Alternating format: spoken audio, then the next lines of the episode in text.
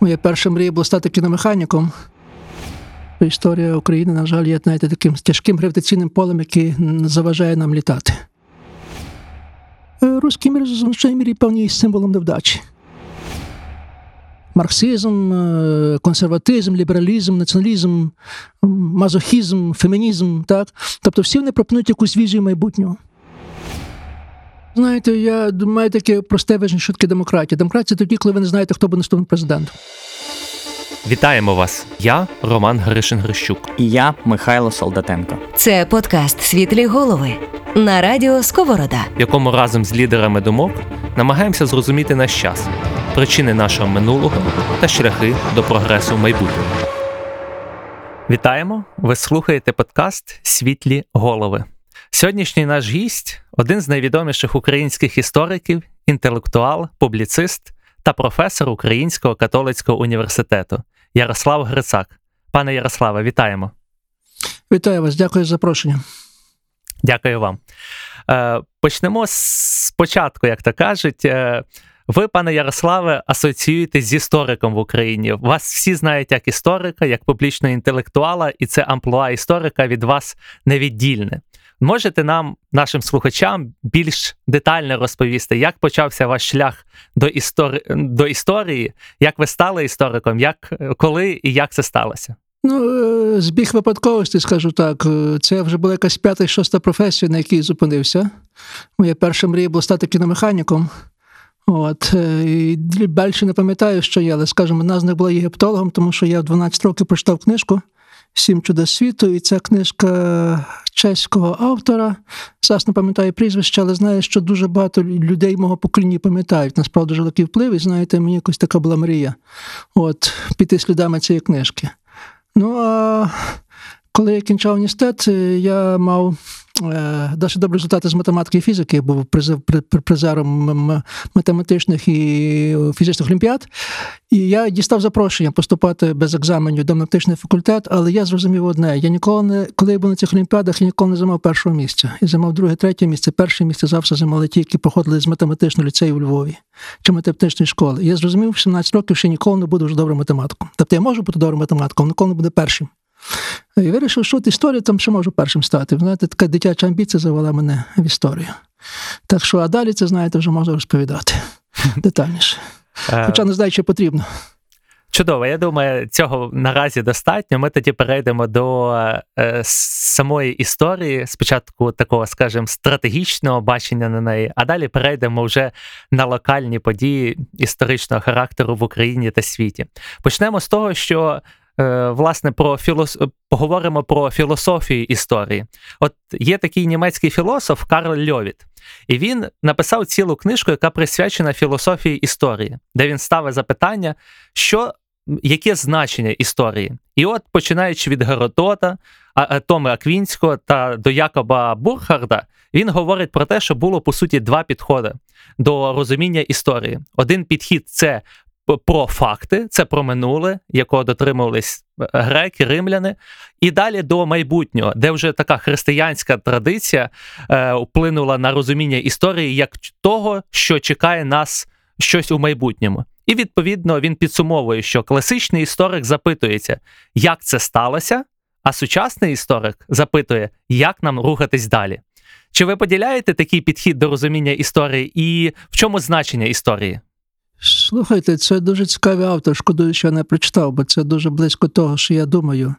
Зрештою, я не думаю, знаєте, так само від себе, бо я теж багато читаю. І, може, скажу словами Оскара Вальда, ці слова, які дуже повторювати, що ми маємо тільки один обов'язок перед історією, це і переписувати. Чому переписувати? Тому що, насправді, те, що історія – це не набір якісь фактів, це ті питання, які ми ставимо до минулого. А в кожного покоління інші питання. Отже, якщо ми хочемо зрозуміти, де ми є, що з нами робиться і куди нам йти, а це питання дуже важливе є, то ми в першу чергу ці питання звертаємо до історії, пробуємо зрозуміти там. Я є прихильником так званої теорії стежкової залежності. Хоча зразу скажу, що багато істориків в це не вірять і би ставилися дуже скептично того, що я скажу, але тим не менше я повторю, мене це навіть не цікавить, моя популярність чи мода. Ця теорія полягає в тому, що те, куди ми йдемо, значить того, звідки ми прийшли. От, і я, скажімо, пробую це показати на прикладі України, тому що вважаю, що насправді історія України – це є спадщина, і це є тяжка спадщина.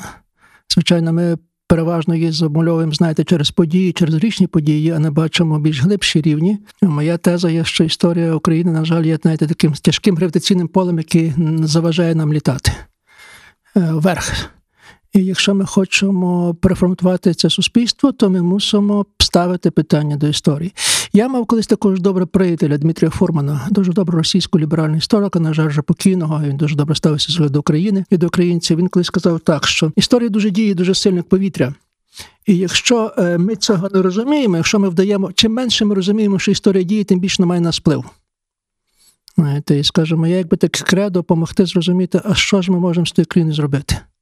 А для того, щоб зрозуміти, мені треба, знаєте, пояснити, а що є з нашої історії. Тобто, в тому випадку, те, що сказав ваш автор, Любек, за це прізвище, мені дуже імпонує, взагалі мусив подивитися, може цю книжку знайду, бо виглядає, що це мудра людина.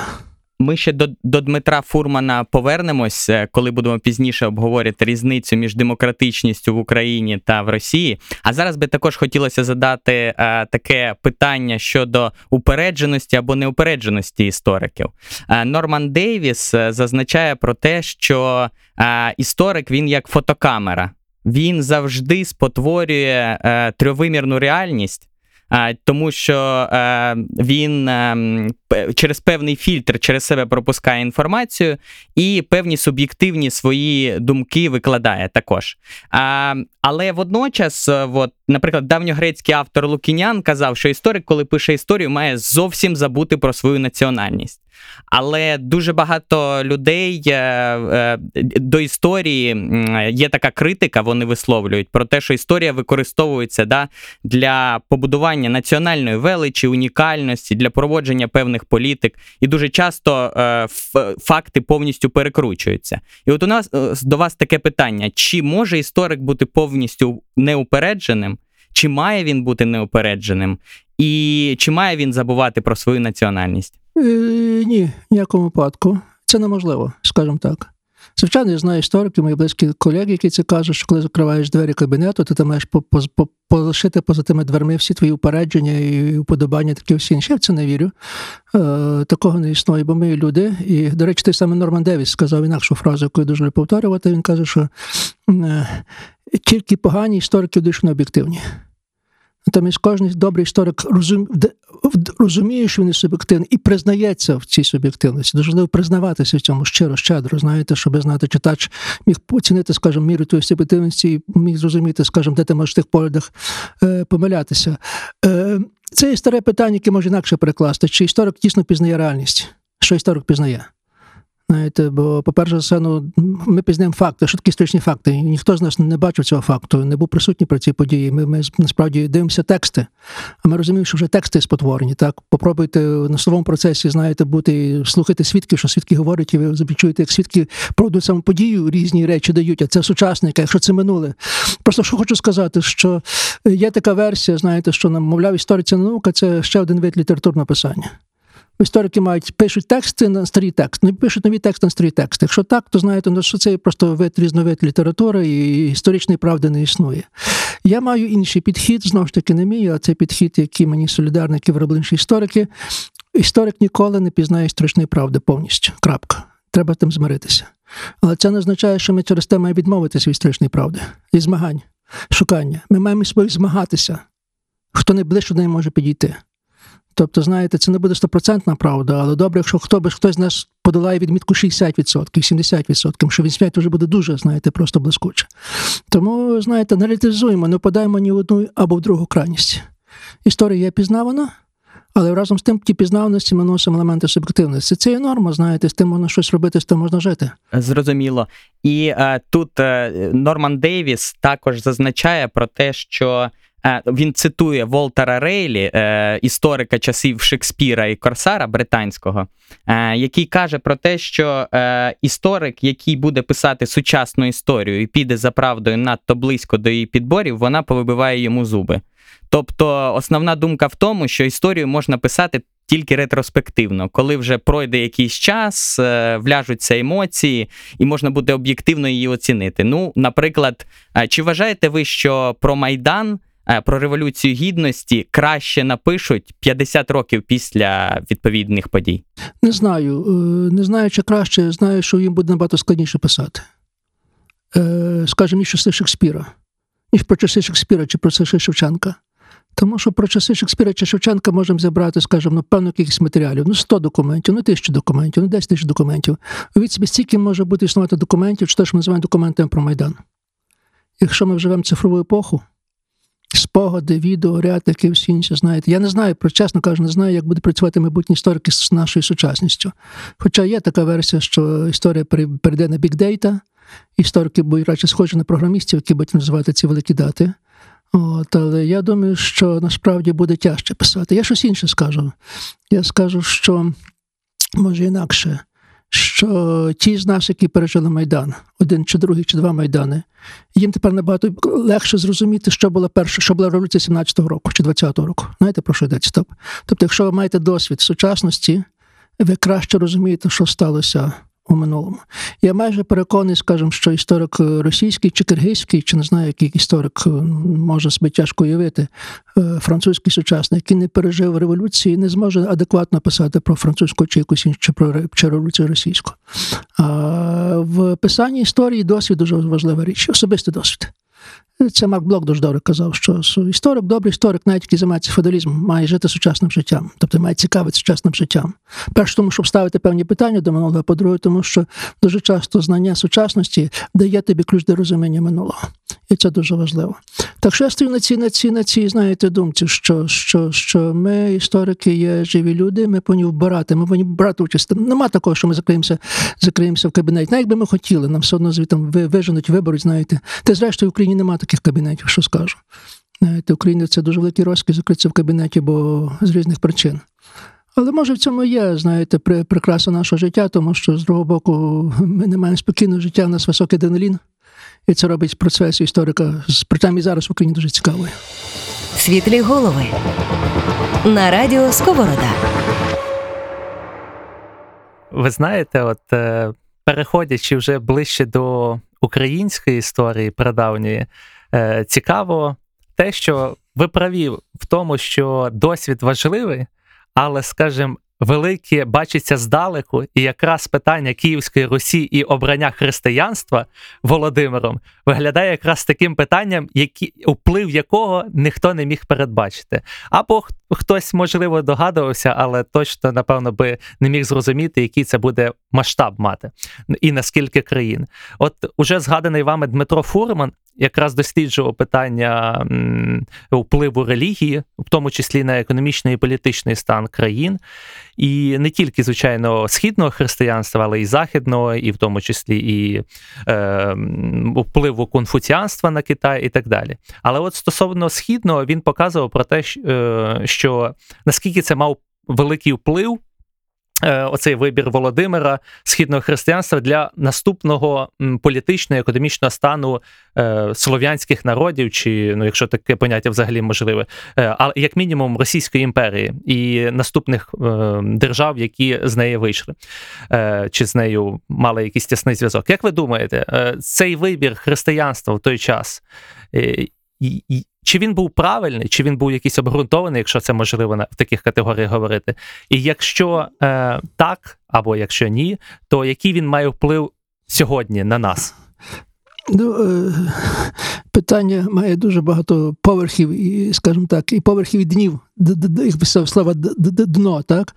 От, перш за все, коли Володимир Великий, він тоді не був великим, він не знав, що він великий, просто Володимир, вибирав християнство то з Константинополя, то він, насправді, це був вибір без вибору.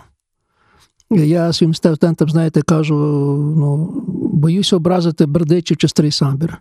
Але уявіть собі, що ви маєте вибір поступити в Гарвард чи в Колумбію, чи в Самбірський, чи або в Самбірський, або Старосамбірський, або Бердичівський технікум. Що ви виберете? От, розумієте, що Константинополь – це Гарвард тогочасного світу, це єдина велика імперія, центр, як би сказати, цивілізації України, Русь в тіні цієї цивілізації. Візантійський імператор – це не просто імператор, це єдиний законний імператор цього світу, вважається батьком всіх монарших родів. Знаєте, стати родичем, і стати не тільки християнство прийняти з Візантії, бо дуже важливий момент, що Володимир одружився на сестрі імператора, а ця сестра була так звана була багрянародна. Це означає, що вона мала, її кров мала особливу якість. Вона народилася від батька, коли той батько був імператором. Тобто в неї в жилах текла імператорська кров. Це був бонус, це був величезний бонус. Тобто сказати, що на руку цієї імператриці, принцеси Анни претендували і французькі, і німецькі королі, дісталися на Володимиру. Тобто, хочу сказати, в той час це був вибір, єдиний вибір, так вважаю, правильний чи неправильний, найбільш логічний вибір. От, і знаєте, якби сказати так, з російської по російській мови це був вибір точно із грязі в князі. Із якогось невідомого скандинавського, знаєте, князька. Володимир став правителем великої держави, християнської держави. Це був стрибок, це був квантовий стрибок, цивілізаційний стрибок, як хочете називайте. Але ж він не знав, які будуть результати, що станеться 500 чи 1000 років по тому. Бо ми маємо пункт А. Пункт А – це є прийняття християнства, 958 рік. І маємо пункт Б. А пункт Б назвіть будь-який рік останні 20-30 років. Подивіться на статистику, на показники гуманітарного розвитку країн, зокрема країн комуністичної Європи колишньої. І побачите, що всі православні країни мають дуже погані показники. Набагато гірші, ніж показники, де традиційно було католицьке або католицька віра або протестантизм. Причому це стосується не тільки Радянського Союзу, саме стосується Болгарії і Румунії, а також і православні країни Сербії. Тобто те, що Путін говорить про руський мір, він існує, реально існує. Тільки не означає те, що Путін вважає, знаєте, якась там окрема цивілізація. Руський мір, звичайно, мірі певний символом невдачі. Символом, знаєте, якоїсь такої провінційності, згумінковості. З нього треба тікати. Тікати треба реформами. В першу чергу, знаєте, бо от те, що все-таки в якійсь мірі Болгарії і Румунії вдалося, це говорить про те, що і в Україні може вдатися. Але факт залишається фактом. Маємо пункт А і пункт Б. Пункт А – це коли Володимир приймає християнство, пункт Б – коли ми бачимо, що показники православних країн є набагато гірші, ніж інших країн. І отже, завдання історика є прослідкувати, чи є зв'язок між пунктом А і пунктом Б взагалі. От, чи ми, скажімо, не створюємо якихось неправильних зв'язків, знаєте, мабуть, чули те відомі неправильну кореляцію, що чим більше люди з'їжджають морозиво, тим більше пожежі в лісі. Знаєте цю кореляцію, так? Так. Чому? Тому що люди їдять морозиво літом, не більше, так? Літом сухі, тобто літом ліси сухіші, тому і там пожежі є. Але це приклад тих неправильних кореляцій. Дуже часто історики бояться робити такі неправильні кореляції, пояснити, що сталося. Я маю різні теорії, скажімо, я пробую це в своїй книжці, новіші її пояснити. Я не є певний, скажімо так, що це є 100%. Я думаю, що я десь на рівні між 60-70%, скажімо, що сталося. Бо моя якби теза, зовсім не моя теза. Моя теза полягає в тому, що дві речі. Перш за все, що Візантія дала релігію, надала мови. На відміну від латинського світу, більшість держав католицьких взяли і мову, і релігію з Риму. Латинську мову, яка стала мовою світу. В випадку руського світу це була мова, церква була грецькою, православною, а мова була церковнослов'янською.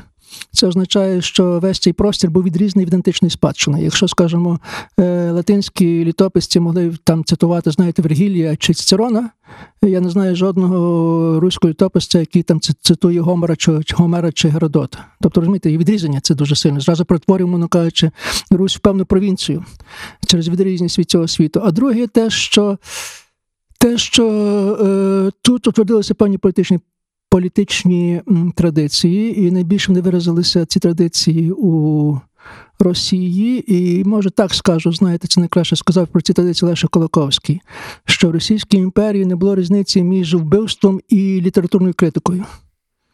Якщо літературна критика була проти влади, вона була таким самим злочином, як і вбивство. Тобто відсутність певного простору, автономного простору, в якій державі не то, що не карає, а де є певні правила, ти можеш дотримуватися, знаєте, і байдуже, що ти говориш про там правителя, таке всі інше. І міра твого успіху не залежить від близькості до тіла імператора, до тіла генсека. Отаке всі інше. І це вже складніша проблема. Хоча є також теорії, які це пробують пояснити. Одна з таких теорій, яка найбільш популярна, це, мовляв, що Русь прийняла від Візантії традиції цезаропапізму, коли король, імператор одночасно є правителем церкви, цесарем і папою. От, я думаю, це надто просте, простіше, надто просте пояснення, тому що насправді, якщо дивитися в глобальному масштабі, то майже всі, більшість урядів, більшість держав були, власне, такими, як Візантія. Тобто традиції царепапізму були універсальні. Просто що сталося, і, на мою думку, знову ж таки, не тільки на мою, а те, що я багато читаю, що, мовляв, мовно кажучи, з Західної Європи проплив чорний лебідь. І цей чорний лебідь потім став певною нормою. Це чорний лебідь являє в тому, що через певні речі, через певні конфлікти сталося відділення церкви від держави. І держави від церкви. І стільки виникли два незалежні полюси влади, вони кажуть, папа, імператор, і вони між собою завжди змагалися, то де змагалися двоє, користав третій. А це третій – це незалежні інституції. Міста незалежні, вільні міста, університети, які були автономні, ремесла, такі всі інші. Це давало той простір. Простір, де могли виростати певні структури незалежні. І це дуже важливо, бо, власне, якби це потім вистрілило пізніше, в 16-17 столітті, коли почалася наукова і технологічна революція. Бо, очевидно, таких речей дуже важливо мати автономну атмосферу. Бо, знаєте, з-під палки квітів не будеш робити. О, це дуже складна теорія, знаєте, я боюся, що я дуже просто і зараз, може, знато просто викладаю. От, але, принаймні, хочу, я про це зараз пишу книжку. Надіюся, що скоро вона і вийде, і, власне, пробую це пояснити. Але факт залишається фактом. Тут я згідний з Фурманом цілком, що прийняття християнства в 1908 році справило величезний вплив на нашу історію, на траєкторію. І, напевно, якщо обирати події, різні події з нашої минулого, якщо обирати, скажімо, найбільш важливу подію, то для мене це 1958 рік. Це найбільш важлива подія в нашій історії, яка визначила, як ми розвиваємося, де ми зараз є. Пане Ярославе, і рухаючись трохи далі по історії до часів козацтва, на нещодавній Гарвардській конференції, присвяченій демократизму, витокам демократизму в Україні, ви зазначили, що козаки є різними, да? Є українські, є кубанські, є російські. Але тільки історію України не можна уявити без козаків. Чому ви так вважаєте? Можете більш детальніше пояснити цю тезу? Це не моя теза, це теза Анатолія Стреляного, публіциста. Хто старший людей пам'ятає, він дуже довго був ведучим на Радіо Свобода російський, сам він десь родом з Полтавщини. До речі, він переселився в Полтавщину зараз назад, я не знаю, що він зараз робить, чим він зараз щось пише, тому що він же людина досить зріла, в зрілому віці. Але це його теза, він сказав, дуже геніальна теза, що козаки були українські і російські, але можна спокійно написати російську історію без козаків, але не можна написати українську історію без козаків. Тому що, мовно кажучи, знову, дуже умовно кажу, прощо, вибачте за таку спрощеність. Російська історія – це просто історія зверху. Це історія государства російського. Так, оце, тому маємо цих низку царів, імператорів, генсеків, таке всі інше. Це їхня історія. Майже дуже рідко знайдеш історію общества російського. Це історія государства російського. Це нібито історія Росії. Історія України пишеться знизу. Історія України – це історія структур, тому що, перш за все, Україна не мала так часто цих держав, а з другого боку, українська історія – це, власне, історія тих структур, які виростають знизу. І одною з тих центральних структур є козацтво. Козацтво, яке значною мірою є степовим феноменом, тому що, я кажу, українське і російське козацтво є цей степовий феномен, який виникає на межі між осілим і степовим світом, але разом з тим це козацтво інше, тому що, з одного боку, це козацтво, яке переймає певні традиції, правила гри Речі Посполитої, бо козацтво відбувається, вся історія козацтва в Речі Посполитій, а це, перш за все, означає те, що козаки претендують на роль шляхти польської, бо, знаєте, шляхта має безпрецедентні привілеї і права порівняти з іншими державами. От, і, знаєте, як кажуть, дурний приклад заразний. Вся еліта тогочасна взорує себе на польській шляхті, і козаки теж себе взорують на польській шляхті. Але що є цим елементом польської шляхти? Тому що в нас є дуже чорна легенда, знаєте, шляхтички шпани. Ні, власне, елемент ключовий в традиції польської шляхти – нічого про нас без нас. Тобто повне самоуправління. Цей шляхтик вибирає короля. Король в цій державі править, але не володарює. Він обмежений цією владою шляхти. Тобто це, власне, ця сама структура, яку я кажу, знаєте, структура, яка росте знизу. І козаки це переймають, тому що головний, якби, теза, чи головний аргумент, чому поляки кажуть, польська шляхта каже, що немає ці привілеї, тому що вони захищають шаблею свою батьківщину. Але козаки роблять те саме. В чому робить часто кращий шлях. Тож вони заявляють, раз ми також жертвуємо життям, ризикуємо життям заради батьківщини і маємо, робимо це шаблями, то чому ми не можемо мати ці права? Це одна річ. А друга річ, без чого неможливо козаки, це те, що в той самий час відбувається дуже сильне реформування православної віри, православної церкви. Це вже не та церква, яка була за Володимира Великого. Це церква, якщо Володимира Великого церква достатньо є бідна, інтелектуально, немає книжок, так і всі інші. На межі 16-18 століття маємо просто вибух православної церкви в позитивному сенсі на окраїнах Речі Посполитої в тому православному світі. От, зокрема, це створення шкіл, книжок, книгодрукування, так і всі інше, що є значним мірним викликом на те, що відбувається на Заході, протестанти, католики, так і всі інше. Що я хочу сказати? Що українське козацтво виникає, власне, з цього синтезу козацтва, яке хоче мати політичні права і привілеї, а також руської церкви, яка дуже сильно модернізується, озахнюється. Хтось це дуже добре сказав, що Україна виникає з союзу між монахом і козаком. Козак подає руку монахові, монах подає руку козакові. Власне, з цієї якби, союзу виникає і ця ідея України, а потім української держави. Це могло статися в Росії. Найближчий приклад – це Донське ковзацтво. Донське ковзацтво також було, очевидно, великою автономною одиницею. Взагалі, знаєте, питання, чому донці не стали окремою нацією, це окреме питання. Вони могли стати нацією. Але що в певний момент, що було дуже схоже на український випадок, що в Росії теж почалися реформи зі ставанням на 100 років православної церкви, зокрема реформи Нікона. І тоді в Росії відкололися частина православних, так звані старовіри. Подібно, як в католицькій Європі інородці, інодумці, протестанти тікали на Україну, так само старовіри тікають на Україну, в Сибір, а також на Дон. І там теж могло появитися цей союз між козаками і вірою, старовірною вірою. Цього не сталося, і думаю, головна причина, тому що, значить, донські козаки не мали цих структур, не мали цих ідей, які могли мати українські козаки через те, що були частини цього західного простору, де і політичні традиції, і культурні традиції були цілком інакші. Я не знаю, я задовго говорю, я можу такий приклад привести, не знаю, якщо я можу ще сказати щось. Один приклад навести. Так, звичайно. От, був такий, мабуть, знаєте, святий російський православний церкви Дмитро Ростовський, який не сам не є українцем, він виїхав в Ростов, виїхав в Росію, став єпископом Ростовським і тепер став святим. Але що дуже важливо, коли він був єпископом Ростовським, то на нього писали доноси, тому що він казав, що він займається чорним ісламом, алхімією, таке всі інше. Чим він займається? Він тільки займався хімією, алхімією, писав вірші, писав, знаєте, пісні, тому що він вийшов з традиції, київської традиції, освіченого православ'я, який, знаєте, і греку, і латину знав, і цікавився наукою, таке всі інше. І дуже була ця дискусія смішна, знаєте, коли він вів дискусію з місцевими російськими православними священниками. Тому що це одна з частин, знаєте, цієї дискусії між нововірами і старовірами, як хреститися, як вимовляти Ісуса Христа. І він, власне, сміявся, що ви вимовляєте Ісуса Христа на манір, що він у вас звучить як рівновухий. Тому що ви знаєте грецької мови. По грецької мови Ісус – це рівновухий Ісус, а тримати Ісус. І тому навпаки, знаєте, це і кажуть, дуже важливо. Але що дуже важливо? Дмитро Ростовський знає грецьку мову, а ніколи ніхто навколо нього грецької мови не знає. Знаєте, я не знаю, скільки це правда, але принаймні я читав про це публікації, що навіть на Січі були люди, які знали латинську мову. Ну, тому що це була латинка Франка, я не говорю вже про Хмельницького чи про Мазепу. Ви не можете уявити донського сотника чи отамана, який знає латинську мову.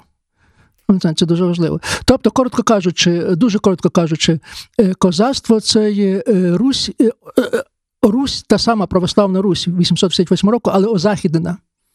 Це найбільш озахіднена і географічна, і культурна частина руського світу. І це далі лишається. Тому що ми нібито є близькі до росіян, але ми дуже західні росіяни. Чи ми найбільш західний руський світ, отак скажу. Власне, це формула Україна – це Русь плюс Захід. Це дуже важливо для мене. І в 6-му випуску нашого подкасту філософ Володимир Ярмоленко сказав, що історик добрий і науковець добрий бачать зв'язки там, де інші їх не бачать. І от ви бачите зв'язок, в своїх інтерв'ю ви казали про те, що ви бачите зв'язок між відкриттям Америки Колумбом в 1492 році і виникненням козацтва на теренах України. А на перший погляд здається, що це дуже така цікава думка. Можете пояснити нашим слухачам більш детальніше, що ви маєте на увазі? Знаєте, я дуже довгий час думав, що це моя думка. Я тішився, знаєте, в мене називається, пір, як павича розпускалися, знаєте, павичий хвіст. Потім я дізнався, що думку давно переді мною говорив Роман Гришин-Грищук, відомий професор, засновник кафедри, засновник Гарвардського інституту, Українського інституту в Гарварді. От, він цю тезу пропонував і аргументував. А ще перед тим, це вже пізніше дивився, це була теза відомого марксистського історика Еріка Гобсбаума, британського історика, яку багато істориків знають. Він перший приймав тезу про кризу 17 століття, його теза кризу 17 століття пов'язана на те, що вона пов'язана із відкриттям Америки. От, і він вважав, що, власне, поява козацтва українського, це значної міри є частина цієї великої кризи, яка починається з 1492 року. Зв'язок дуже простий, навіть, може, занадто простий, але не знаю, чи мені вистачить часу, щоб вам пояснити. Дві речі – революція цін і конфесіоналізація. От, не знаю, з чого почати, але, скажімо, революція цін, це, ну, може, почну з революції цін, це дуже найпростіше просто пояснити, і ви зразу цей зв'язок відчуєте. Так. Одною з криз середньовіччя є відсутність срібла. Середньовіччя немає дорогих металів. Європейське середньовіччя. Взагалі Європа дуже бідний континент, ми повинні це забувати. До 14-15 століття Європа дуже бідний континент.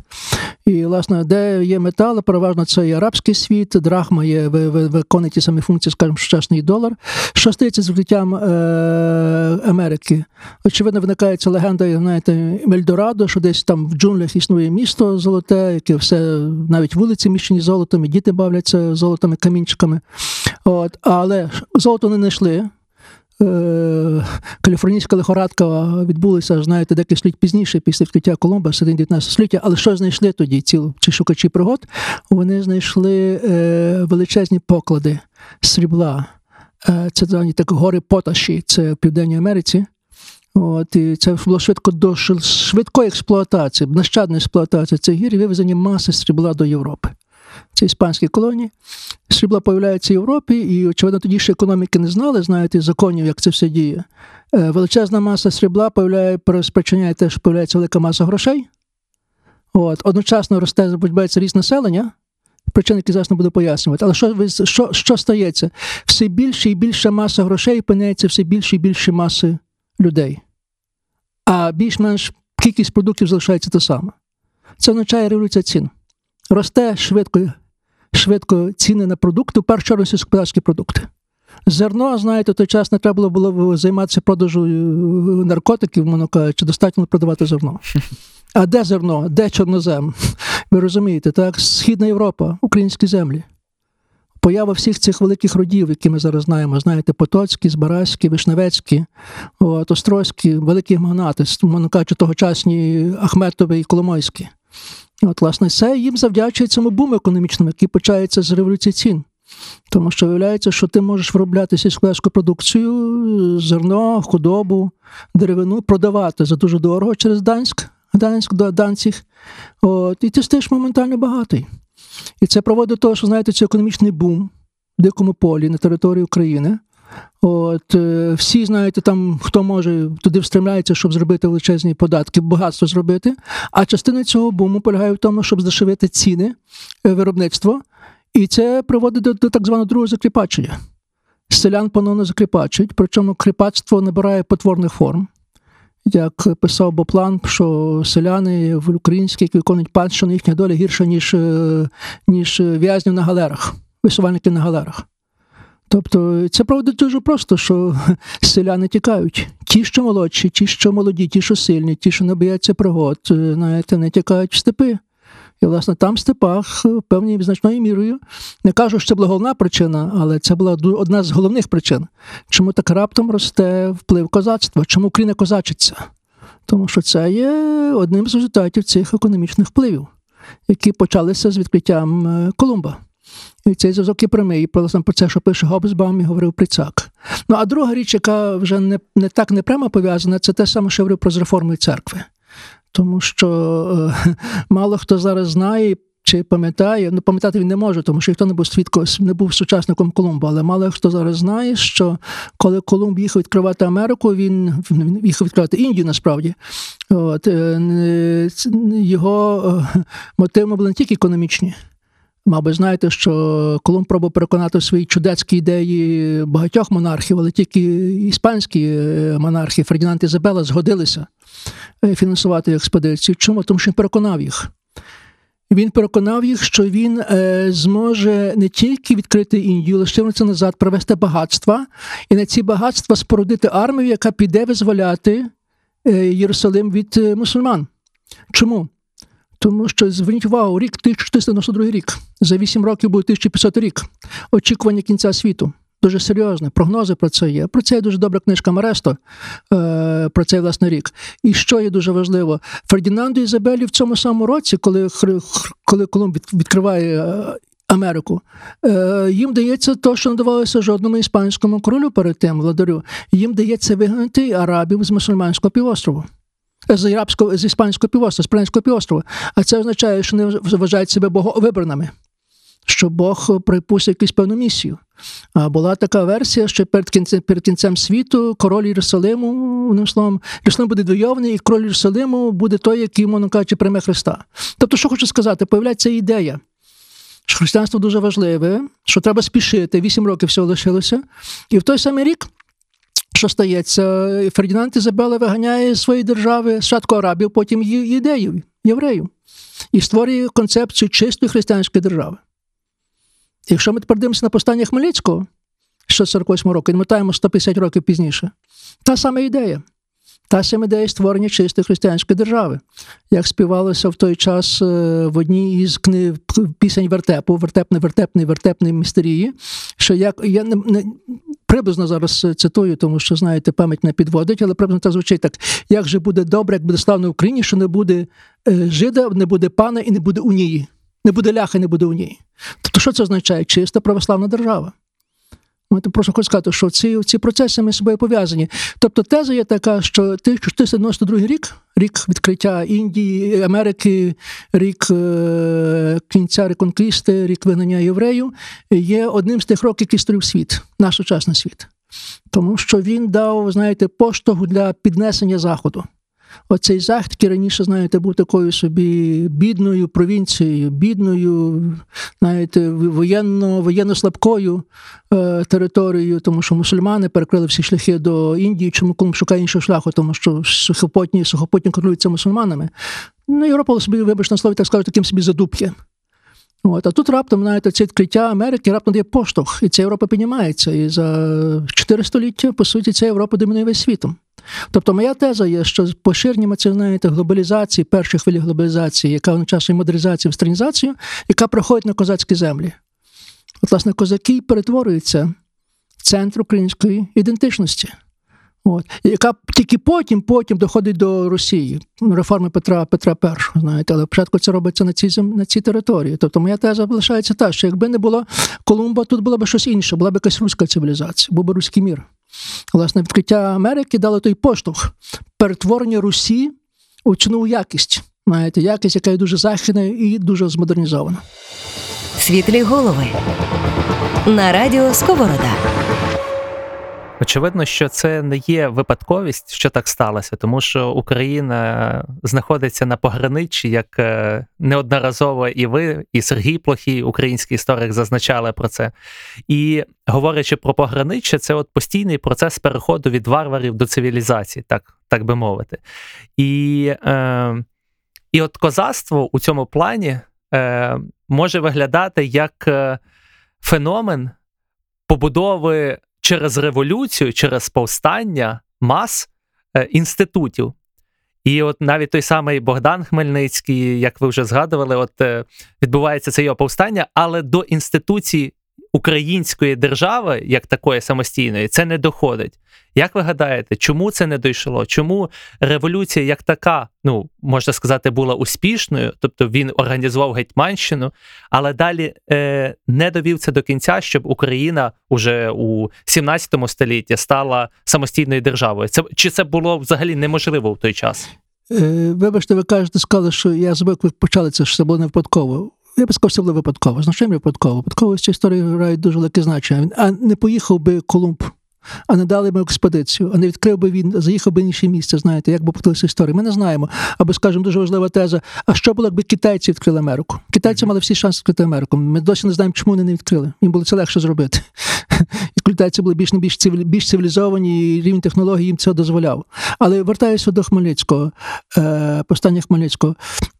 Хмельницький мав пех, не знаю, як це сказати по-українськи добре, пех – це по-польськи. Тобто мав, з одного боку, він був дуже харизматичний і вдалий лідер, з другого боку, мав, знаєте, бракувало йому щастя, нагоди.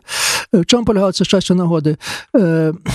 На момент, коли він робив своє повстання, коли він очолив своє повстання і прийшов до перемог, він не міг стати на чолі держави. Тому що він був дуже низького походження. Він був шляхтич, але шляхтич, знаєте, мовно кажучи, такої середньої, дрібної руки. В той час традиція дуже чітка є. Монархом може бути той, хто має монаршу або княжу кров. Тобто ти мусиш бути Богом помазаний.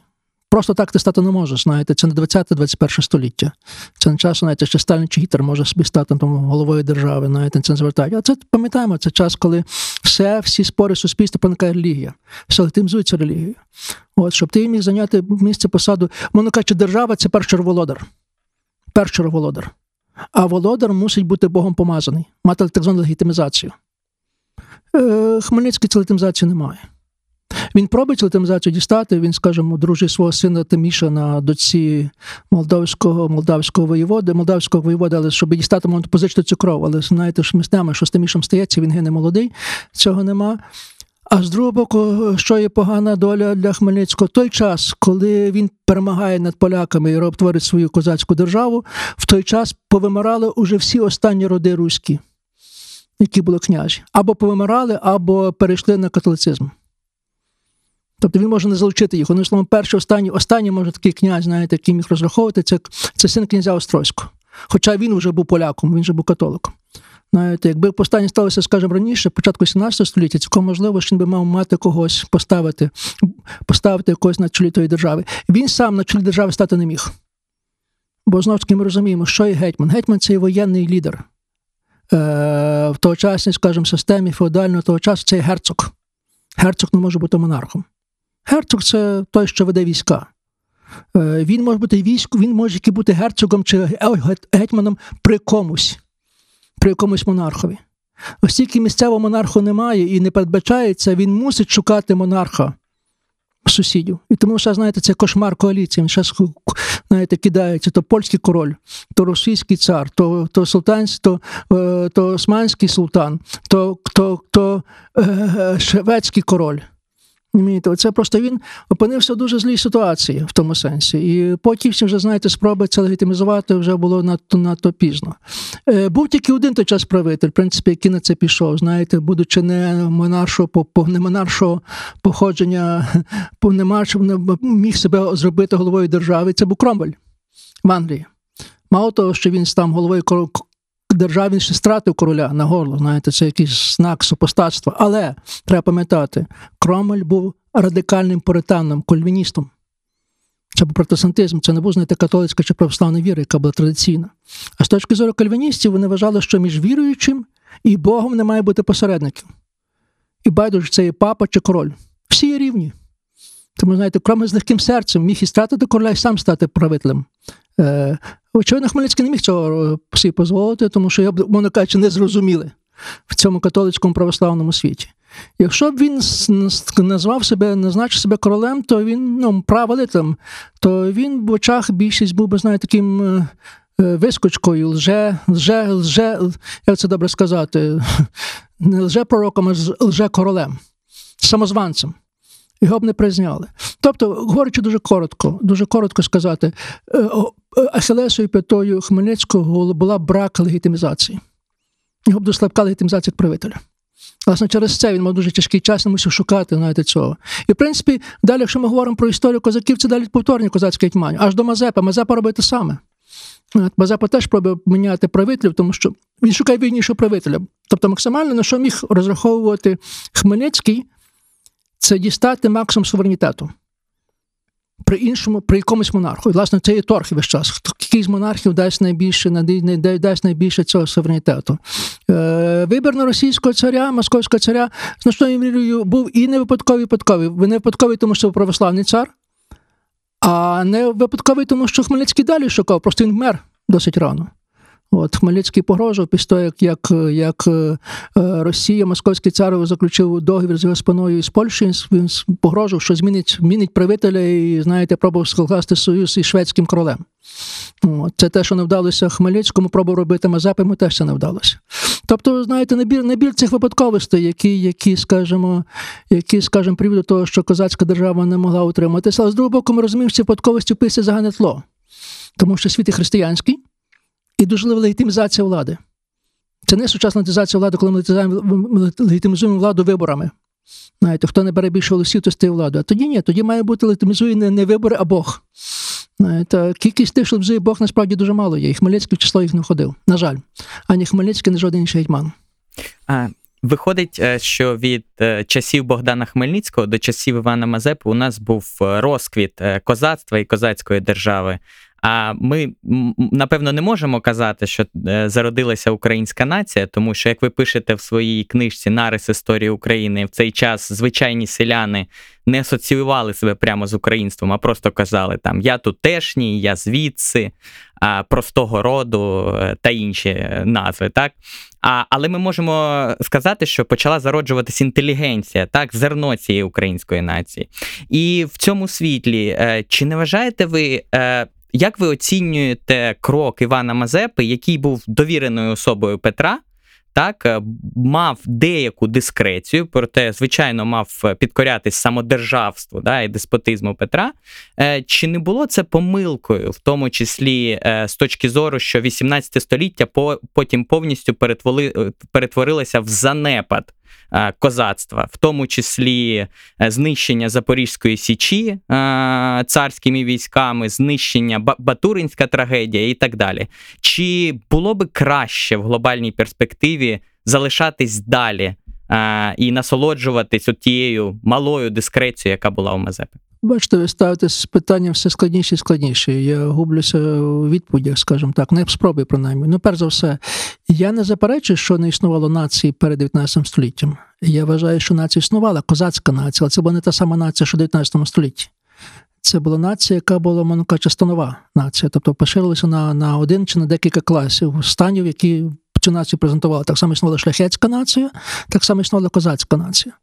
Це, знову ж таки, не було те, що було в 19 чи 20 столітті, але без цієї нації навряд чи було б 19-20 століття. Тобто це був дуже такий великий, знаєте, будівельний блок. Це дуже важливий блок, який виник. І, власне, повстання Хмельницького – це була кульмінація цього блоку, який є.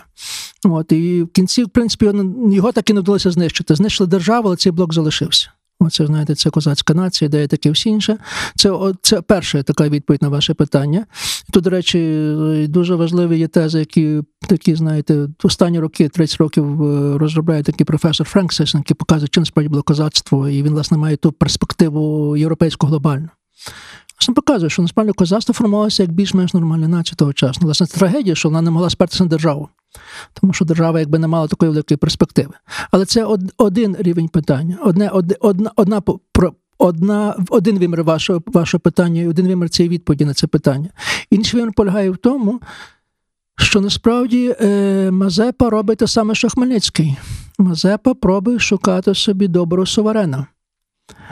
Правило було таке, це знову ж таки, це ілюструє, знаєте, це належність козаків до тої тогочасної європейської традиції. Традиція феодалізму. Феодалізм в тому сенсі, що нас вчили в школах, знаєте, в Радянському Союзі, що там феодали, кріпак, панщина. Ні. Феодалізм означає те існування певних правових зв'язків, обов'язків між сюзереном і васалом. Сюзерен має обов'язок охороняти права васала, охороняти від різних небезпек, натомість васал має обов'язок підтримувати сюзерена в всіх ситуаціях, зокрема військом, якщо треба. Так? Це такий зв'язок, який описується з двох сторін. Причому дуже важливо, що в цьому зв'язку і сюзерен, і васал мають і права, і привілеї. І вони повинні цих прав і привілеїв дотримуватися. Якщо одна сторона цих не дотримується правил, то вони мають право поміняти собі чи сюзерена, чи васала, залежно про кого ми говоримо. Це дуже важлива річ. І це час трапляється, знаєте. І козаки думають в цих категоріях. Коли козаки вкладають союз з московським царем, вони думають, що вони вкладають союз між сюзереном і васалом. Не є васал і сюзерена. Це означає, що вони клянуться на вірність російському цареві, а цар має бути їхнім протектором. Нагадаю, цей сюжет, який дуже часто повторюється, що коли козаки приносять присягу на вірність, вони вимагають від російських послів зробити те саме, російські послі кажуть, а ми не можемо давати присягу, тому що цар нікому присягу не дає. Тому що це інша система. Знаєте, система, мовно кажучи, можна дати це зарпапізм, чи щось інше, але розумієте, російський народ не включено в цю систему європейську, васалітету. То саме дивиться з Мазепою. Мазепа – вихованець польської школи. Козаки думаються католика. Козаки пробують творити маленьку річ Посполиту в рамках Московського царства чи Російської імперії. Бо все козацька держава – це, знаєте, зліпок, копія, копі-пейст речі Посполитої, де шляхта вибирає собі правителя. От, що стається?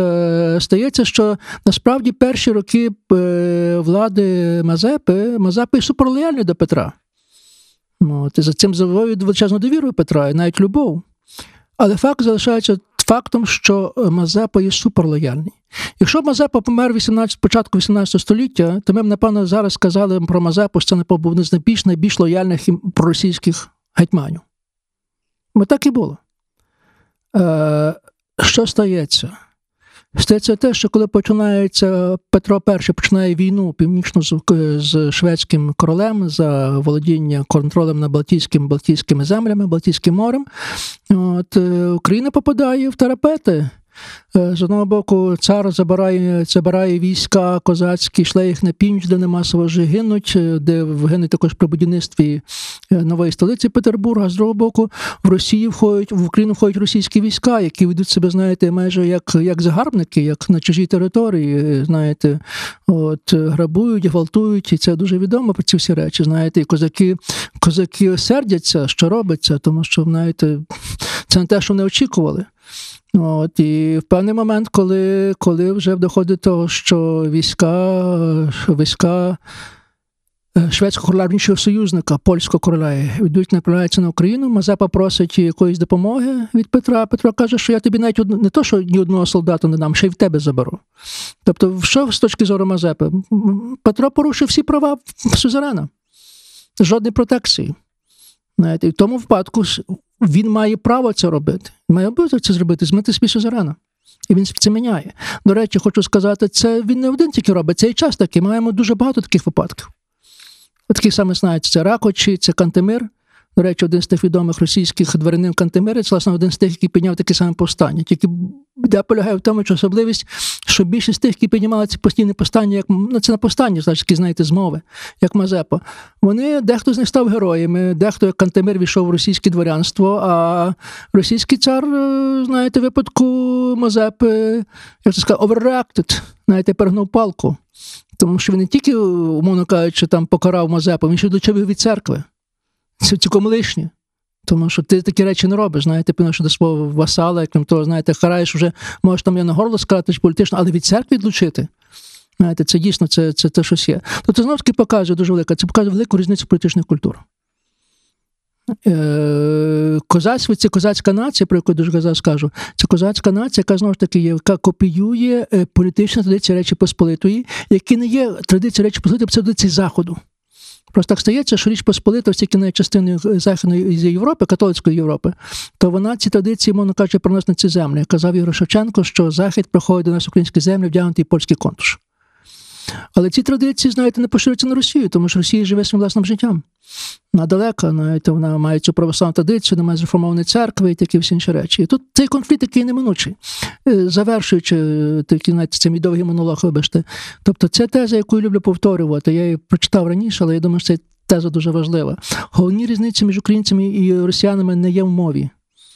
І не є в релігії чи в чомусь іншому. Ми дуже часто на цьому, знаєте, звертаємо увагу і хочемо підкреслити ці різниці. Ні, головні різниці є в політичних традиціях. Україна має цілком інші політичні традиції, ніж Росія. І, зокрема, ці політичні традиції пов'язані з тим, що ми були пов'язані ближче, глибше із тим західним світом. Я це дуже просто кажу, знаєте, простою формулою. В Росії неможливий Майдан, в Україні неможливий Путін. І це кардинальні ці різниці. Тільки питання є те, що ми з тих політичних різниць поки що не можемо нічого зробити. Тобто в нас не конвертується в економічний успіх. це ми зробили крок А, а крок Б в нас ніяк не виходить. І це, власне, про це би треба говорити і писати історію, розуміти, чому нас не виходить, що треба з цього зробити, виходячи з точки зору, ставчи питання до минулого. І про це ми ще поговоримо, а зараз цікаво поговорити також про зародження української нації в 19 столітті. Значить, як це взагалі таке диво сталося? Чому? Я тут трошки додам контексту. Після поразки Мазепи в Полтавській битві разом з Карлом, козацька старшина, яка з неї залишилась, вона повністю асимілювалась з російською елітою. Ви зазначаєте це в своїй книжці, що в 17 столітті був вибір між гетьманською державою і Москвою. А в 18 столітті вибір вже був між провінцією і столицею.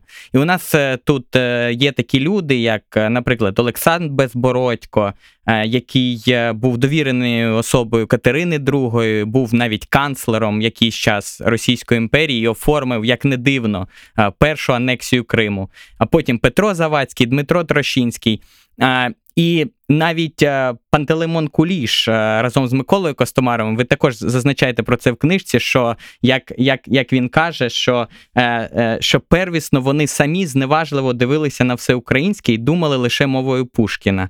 Один у Новгород-Сіверському, другий у Харкові. Випадково натрапили на збірку українських пісень Максимовича і після прочитання за один день стали українськими патріотами.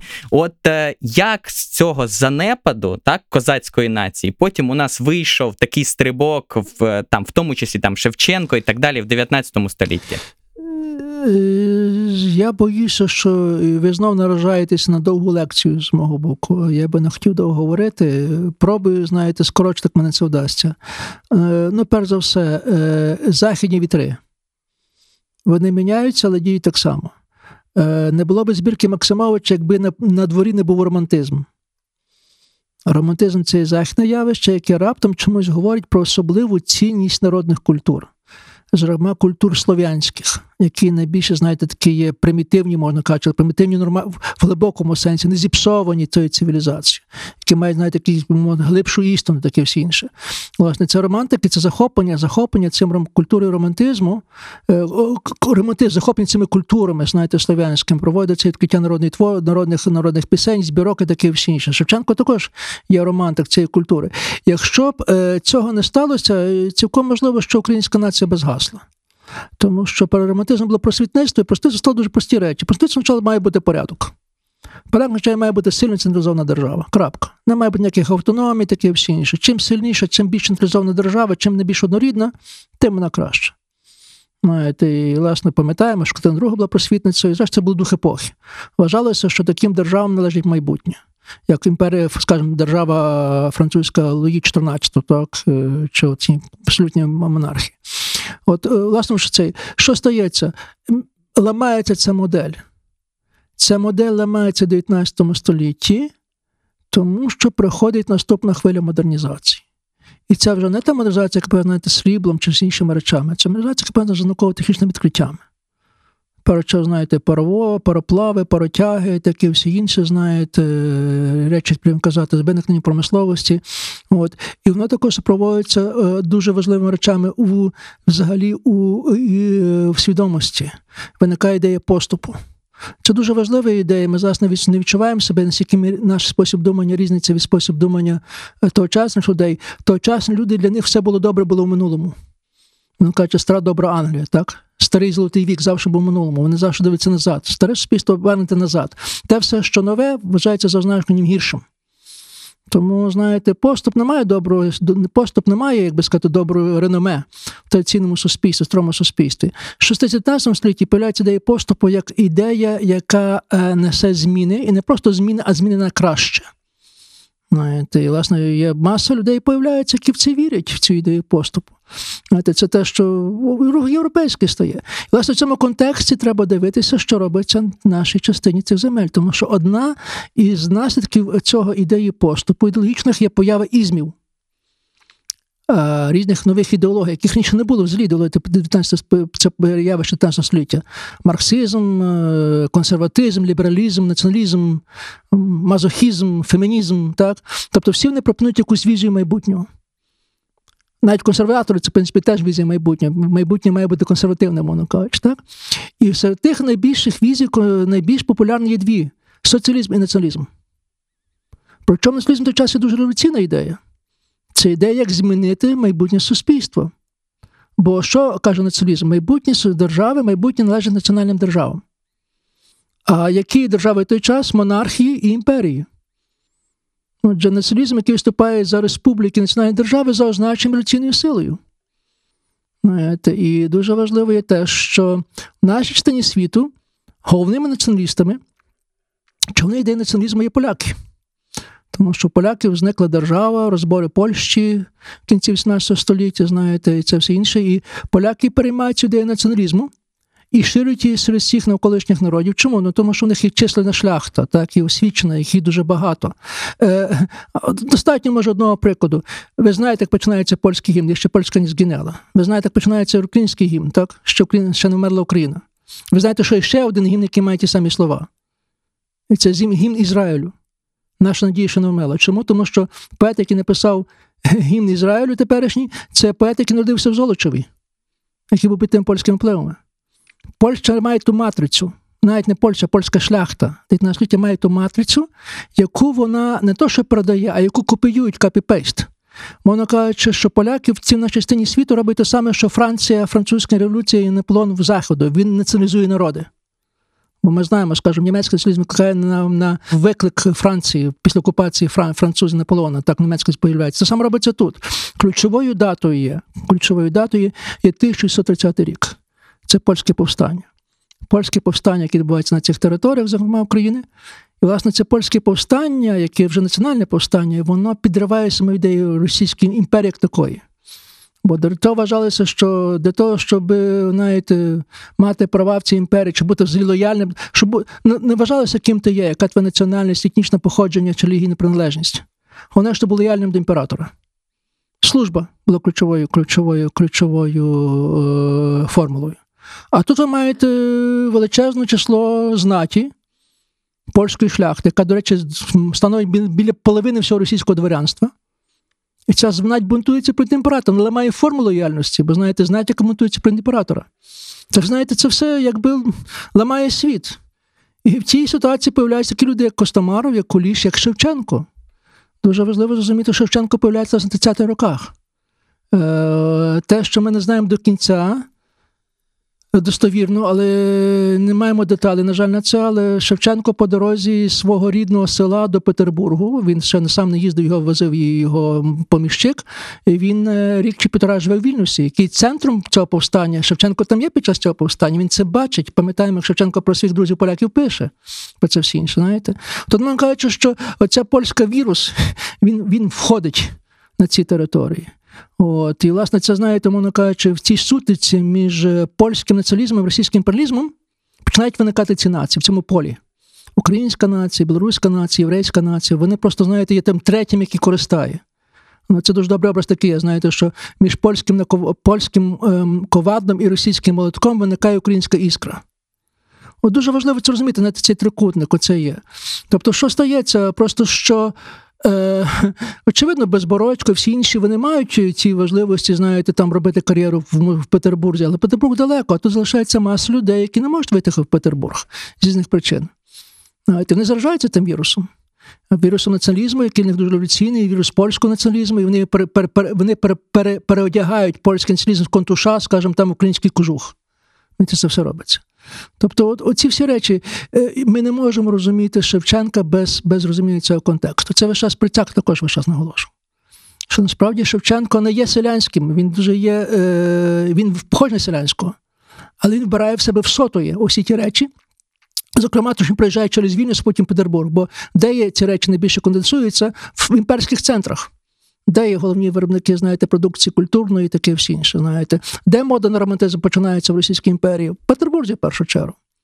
Де робить свою кар'єру Гоголь? В Петербурзі, знаєте, романти, такі всі інші речі. Тобто, знову ж таки, я вам дуже довгу лекцію розповідаю, на цьому майже закінчу, пробую закінчити, але просто сказати знову таки, що маємо повторювати самі формули. 19-ліття нова українська нація заражається тому, що тут знову поширюються ці західні впливи, тільки вже інші формулі. От. Це та сама Русь, але яка далі продовжує в черговій хвилі модернізуватися і глобалізуватися.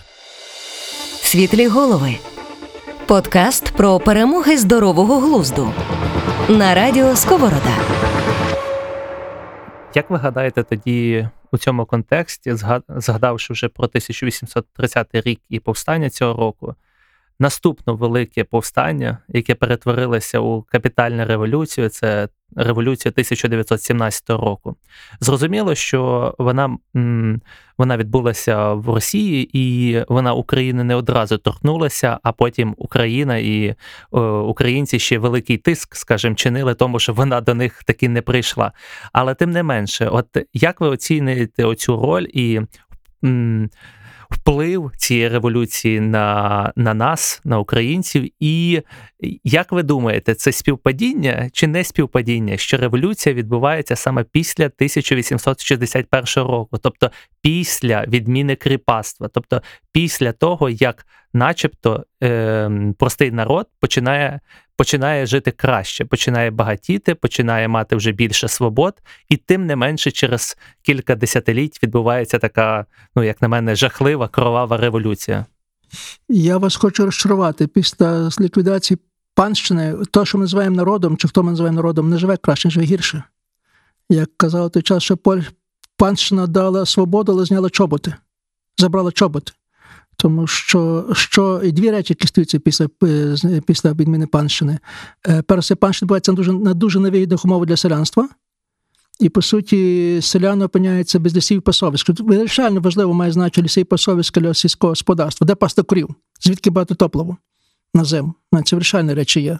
Це одна річ. А друга дуже важлива є така, що кількість землі, які після відміни панщини залишається така, що селяни мають земельний голод. Їм не вистачає землі. І тут вступає інший фактор, дуже важливий, про який ми не забуваємо, а це глобальний фактор. Чомусь в 19 столітті починає зростати тривалість життя. Дуже різко. Це пов'язано з тими медицинними процесами, зокрема гігієною, знаєте, кращим харчуванням, так і всі інші. Але що це означає? Зростає тривалість життя і зростає кількість населення. Менше людей вмирає і більше народжується. А це означає, що голод земельний стає просто страшний. Знаєте, ті самі кількість селян, які збільшуються 2-3 рази, живе на тій самій землі. Тобто, знаєте, це, як би сказати, росте соціальна напруга. Україна поступово перетвориться в таку порохову бочку, тому що земельне питання стає дуже гостре. І, зрештою, треба сказати, що земельне питання є ключове питання для 17-го року. У нас навколо землі точиться найбільше революція, на 17-й і в 18-му році, власне, селянство визначається свою позицію того, як їм пропонують розв'язання земельне питання. Але це один процес. Другий процес, який є, паралельний, може важливіше є, це початок першої війни. Моя теза, що для розуміння, як виникає українська революція, нація, 17-й рік не такий важливий, як 14-й рік. Якби українці мали паспорти, українська нація мала паспорт, то в даті народження став би 14-й рік. Тому що 14-й рік робить щось інакше, цілком нове, яке раніше не існувало. 14-й рік знаменує появу українського питання як питання великої геополітики. Це вперше. І воно так стоїть, в принципі, аж до 45-го року. Тому що виникає розуміння, що якщо хочеш контролювати цю територію Східної Європи, вона кажучи, між Берліном і Москвою, треба щось робити з українцями, з українським питанням.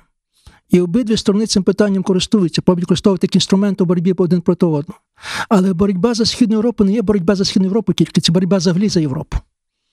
Тому що хто контролює Східну Європу, контролює Європу. І хто контролює Європу, контролює світом.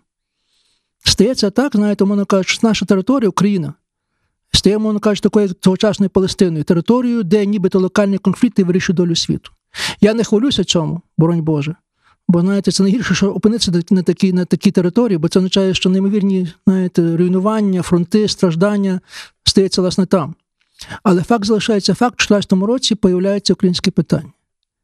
І я скажу так, знову ж таки, теза, яка, може, звучить досить незвично, але я її притримуюсь цієї тези, що для долі української революції вирішальна роль не мало значення, скажімо, стільки там українських селян проголосувало за Центральну Раду. Це мало значення, але не мало вирішального значення.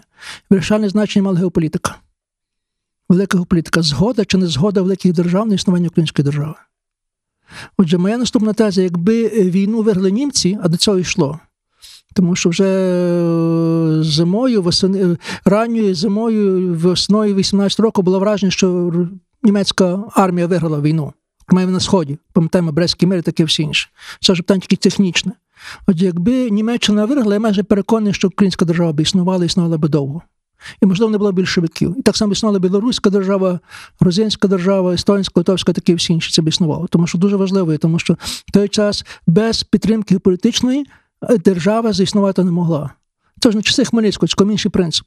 Що є злою іронією історії? Німеччина програла, і в очах Антанти український рух пов'язаний з німецькою колаборацією.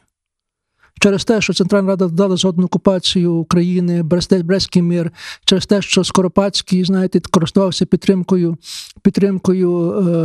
німців і австріяків, це в очах Антанти виглядало, що українці були пронімецькою силою. І це, знаєте, заперечило, повністю перекреслило всі плани на українську незалежність. Тобто моя теза полягає в тому, що українська нація почала формуватися, це, знаєте, це питання перетворення українців, селян в націю.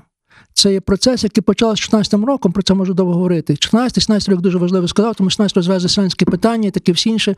Довше говорити, але процеси дуже швидко йшли, тож називається українське чудо. Але це українське чудо не могло дістати завершення тільки, зокрема, з двох причин. Перше, що Україна опинилася в центрі геополітичного конфлікту і не було стабільності. Не було взагалі якоїсь стабільності, бо, знаєте, війна всіх проти всіх. А ти не зможеш будувати державу, де нема стабільності. Просто не можеш. Це виключено. А друге, це те, що не було, знаєте, геополітичної підтримки. Це, що зіграло і одне, і друге зіграло просто трагічну роль з українською революцією. Ви знаєте, і другий за масштабом цей конфлікт, який ви побіжно згадали, це Друга світова війна. І ви абсолютно правильно кажете, і вас підтримують і західні історики. От, наприклад, британський історик економіки Адам Туз, який говорить про те, що Україна була основним, просто єдиним основним економічним фактором плану Барбароса. Саме орієнтуючись на цей фактор, Гітлер приймав всі наступні рішення стосовно того, коли, як нападати на Радянський Союз. І чомусь ми часто цього не пам'ятаємо. Ми також не пам'ятаємо те, що Україна чималу роль відіграла в наступній війні, холодній війні. От зараз, наскільки нам відомо, Сергій Плохій пише якраз книжку про ці події Карибської кризи. І там зазначається про те, що ракети, якраз ті, що мали летіти у сторону Америки, вироблялися у тодішньому Дніпропетровську, а на сьогодні Дніпрі. Як ви гадаєте, оцей глобальний фокус і роль у глобальному світі, чому вона забувається не тільки нами, але й, в принципі, часто західним світом, який чомусь не бажає акцентувати або звертати увагу на ці речі? Західний світ ніколи не міг достовірно оцінити роль України як геополітичного фактору. В тому сенсі, що українці хотіли використовувати як об'єкт, а не суб'єкт. Тобто, знаєте, з України цікавилися тільки як предметом своїх планів, а не те, щоб з Україною щось зробити. От, і в тому сенсі, знаєте, якщо ми говоримо про Гітлера, то очевидно, що для Гітлера українське питання існувало, не існувало як першорядне питання, не існувало питання радше як питання економічної експлуатації.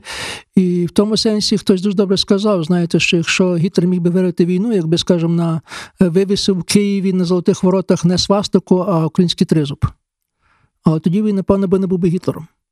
В чому була перевага Сталіна? Сталін переграв Гітлера в грі українською картою на декілька поверхів, в тому сенсі. Як би ми не ставилися до Сталіна, він був правним гравцем. Тому що Сталін розумів, що з одного боку треба, умовно кажучи, тримати українців в вузді, винищити всі інші, а з другого боку давати їм також пряник. Пряник вигляді, там, знаєте, збирання українських земель, а крім того, цей пряник був в інтересах самої імперії, тому що імперія не могла б існувати без України. Тобто, говорячи просто дуже сильно, Сталін виграв українське питання, переграв цю українську карту і закрив його. В 45-му році, по суті, питання було закрите. Воно вже і вирішене. І вони входили повністю в зону рішення Радянського Союзу. Крапка. Це була, можна сказати, така мовчазна згода. От, в ці справи не втручаються. І це була більш-менш та згода холодної війни. Пам'ятаєте, як не пам'ятаєте, напевно, ви замолода людина, що це пам'ятати, коли в 91-му році до Києва приїхав Буш-старший президент. І це був за тиждень, це за два до перевороту, до проголошення української незалежності. Що він приїхав до Києва? Переконувати, що українці не мають проголошувати свою незалежність. Бо це не в інтересах світу. Тобто була позиція, що, умовно кажучи, знову ж таки, всі Україна ядерна держава, відділиться, почнеться ядерна війна і такі всі інші речі. До чого я це все вийду? Україна з точки зору Росії, з точки зору Сталіна, це завжди була вибухова територія. Територія пограниччя. Пограниччя, де завжди речі відбуваються гостріше, де конфлікти більші, де температура кипіння, знаєте, вища, де нема стабільності, нема лояльності. Тому треба приймати особливі міри, щоб тримати це в узді. Найближчим, скажімо, тут паралелю був би Балкани чи Кавказ. Зрештою, Сталін, як людина з Кавказу, дуже добре це розумів, тому що він знав, що таке Кавказ. Для нього Кавказ і Україна – це були дуже схожі речі. Зрештою, це порівняння Кавказу, України, Грузії, України, ви самі знаєте, дуже часто трапляється. Тому Сталіну було дуже важливо, знаєте, втримати це в узді, йому це вдалося. Коли це вдалося, він закрив українське питання. Після 45-го року українське питання перестає існувати, як таке. Вона пробивається час до часу, тому що, з одного боку, знаєте, Україна, мовно кажучи, як закатана в банку, як і висів в банку, але з другого боку, українці все одно час до часу вона просувається. Кожен раз, коли починається якась політична криза, з'являється український фактор. Цей фактор з'являється під час Карибської кризи. Цей фактор з'являється дуже важливий під час 68 року, про що ми забуваємо, бо це ще одна глобальна революція, студентська революція, революція в Празі і таке всі інше. Скажімо, рішення ввести танки в Прагу, вирішальний фактор мав український фактор. Настояння Шелеста навести танки в Прагу, тому що вважав, що якщо не буде радянської інтервенції військової в Чехословаччину, він не гарантує, що він тримає Україну в Радянському Союзі. Тобто, розумієте, кожен раз, коли якась криза виникає, поки ніби все спокійно, все ніби Україна наче спить, сонна Україна. Коли тільки виникає криза, раптом ця Україна вибухає. І це саме сталося в 79-91 році. Це дуже важливо. Я не знаю, чому це є, чому ми, українські історики, так мало уваги звертаємо на глобальний контекст. Я вважаю, що він глобальний. Тому що Україна, починаючи від Колумба, існує в глобальному світі. І мало того, що вона існує, в певні моменти вона починає відігравати ключову роль в цьому глобальному світі. Боротьба за Україну починає відігравати глобальну, знаєте, починає відігравати вирішальну роль не тільки для української історії, а для цього світу. Мабуть, тому що ми надто близько дивимося на українську історію, тому що ми живемо в Україні, знаєте, ми дивимося тільки з точки зору тих подієвих фактів, які ми бачимо чи чуємо. То, що ви маєте рацію, знаєте, щоб часом побачити масштаб подій, треба відійти. Воно кажучи, роль українського фактора більше видно з Лондону чи з Нью-Йорку, аніж з Києва. Домінік Лівен, історик британський, написав книжку про Першу війну, і там перша фраза цієї книжки починається з того, що не більше ні за що доля Першої війни залежить від України. Я не знаю жодного українського історика, який би це написав. Чомусь британський історик про це пише. Це саме, що пише Тімоті Снайдер про роль України в Другій світовій війні. Він каже, що ключова була роль України в світовій війні для Гітлера. От, але ми якісь ці речі, знаєте, забуваємо, тому що ми надто близько дивимося, знаєте, не хочу ображати своїх колег, але ми як та гусениця. Ми рівно бачимо те, що їмо. Знаєте, площу під собою, що називається. А тут треба бути метеликом, трошки, знаєте, політати, подивитися більшу перспективу. Світлі голови. На радіо Сковорода. Пане Ярославе, і переходячи до 90-х років, ви на вже згаданій Гарвардській конференції згадали також про згаданого вже Дмитра Фурмана, який зазначив, що Україна ще в 90-х роках, коли передавалася влада від Кравчука до Кучми, здала іспит на демократію на голодний шлунок. Те, що не змогла зробити Росія. Чи можете ви пояснити більш детальніше, в чому оця ось відмінність, що саме в 90-х зародилась оця відмінність в демократичних традиціях двох народів? Демократія, це, знаєте, я маю таке просте визначення, що таке демократія. Демократія тоді, коли ви не знаєте, хто буде наступним президентом. Якщо ви не можете вгадати, хто буде наступним президентом, це демократія. Я думаю, що з точки зору України є ідеальна демократія. Вони трошки жартують, бо це називається демократія by default, а не інституціалізована. Але факт залишається фактом. Коли цей процес запускається, коли не можна вгадати, хто буде наступним президентом? Коли відбуваються другі вибори в Україні? 94-го року, коли головними претендентами є Кравчук і Кучма, коли Кравчук представляє україномовну Україну, Кучма представляє російськомовну Україну, коли, до речі, прогнози те, що це приведе до громадянської війни, що буде війна між україномовним Заходом і російськомовним Заходом, такий ЦРУ виступає з тим прогнозом. От, і, мовляв, ця війна буде дуже кривава, порівняно з якою Славська війна буде такий вигляд, як невинний пікнік, так і всі інше. Страсті ростуть, дуже сильно ростуть. Знаєте, сам пам'ятаю, в мене було враження, такі, коли Кучма виграв, що це вже кінець. Корінне враження назад до Радянського Союзу, до Росії, перепрошую. Я пам'ятаю, як польська газета «Виборча», в той час найбільша газета в Польщі, та взагалі в тому просторі комуністичному, після перемоги Кучма вийшла з заголовком «Жагне Україну, прощай Україну». Таке враження було, навіть, що це все скінчилося, що Україна вертається на російські шляхи. Не сталося. Не сталося чому? Тому що, що дуже важливо, Кравчук спокійно передав владу Кучмі. Не чіплявся за неї. Не використовував адміністративний ресурс. Знаєте, не гнав ці проценти і таке все інше. Я думаю, що ми колись ще оцінимо роль Кравчука, власне, за це, що він в якийсь певний момент вирішив не чіплятися за владою. Бо він запустив процес. Перший раз сталася зміна влади, знаєте, мирним шляхом. Отже, це уможливило зміни наступні. В той самий час така сама криза була в Росії, глибока криза. Не така сама, але глибока, яка загрожувала, скажімо, ці існування політичної стабільності в Росії. Нагадаю вам, що конфлікт був між Єльциним президентом і Верховним Білим домом, Російською думою, де більшість мали так звані національні комуністи. От, ну, Єльцин, м'яко кажучи, не був найкращим російським президентом, от, але лишаються там, навіть, оцінки наші. Конфлікт був настільки гострий, що якийсь час Дума, по суті, оголосила переворот, відмовилася лояльності до Єльцина. І що зробив Єльцин? Послав танки на цю Думу, і він її розстріляв танками, продушив повстання. Власне, про це пише Фурман. Дивіться, каже, маєте і тут маєте конфлікт, дуже гострий. Конфлікт, який ставлять, знаєте, питання про політичну стабільність, навіть існування держави. Але Росія, здається, екзамен, спокійно віддає владу з одної руки в іншу руку. Натомість Єльцин цієї влади тримається. Що стається в Росії? Єльцин назначає, хто буде наступним президентом. Цей наступний президент Путін назначає, хто буде наступним президентом, а Медведєв він сам. Власне, це полягається в тому, знаєте, це Україна запустила механізм, який Росія не змогла запустити. І досі не може запустити. І вже виглядає, що навряд чи виникне в Росії найближчі роки якісь такі можливості, що цей механізм запрацює і вільних виборів. А Росії це Україні це вдається. Знову ж таки, вертаюся, що, знаєте, ключове питання є те, що ми зробили крок А, ми не робимо крок Б. Питання конвертувати це демократичний успіх у економічний успіх. Тут не вдається, але це вже інше питання, принаймні крок А ми маємо. Але, знову ж таки, як пояснити цю різницю, чому Україна змогла, а чому Росія не могла? В значній мірі історією. Тому що Україна має цілком іншу історичну траєкторію. Інші традиції, інші, знаєте, спосіб думання, інші писання. Сильний регіоналізм дуже важливий. Багатство культур, таке всі інші. Ну, словом кажучи, Україні не можна правити одноруко. Не можна хтось... Україні дуже тяжко... В Україні майже неможливий авторитарний варіант. Янукович 2 рази пробував і не вдалося. 2 рази це провело до революції. Тобто, я думаю, що наче, ця різниця є в тому випадку тим прикладом, коли українська історія минула дії позитивно. Вона нас рятує від російського варіанту чи білоруського варіанту.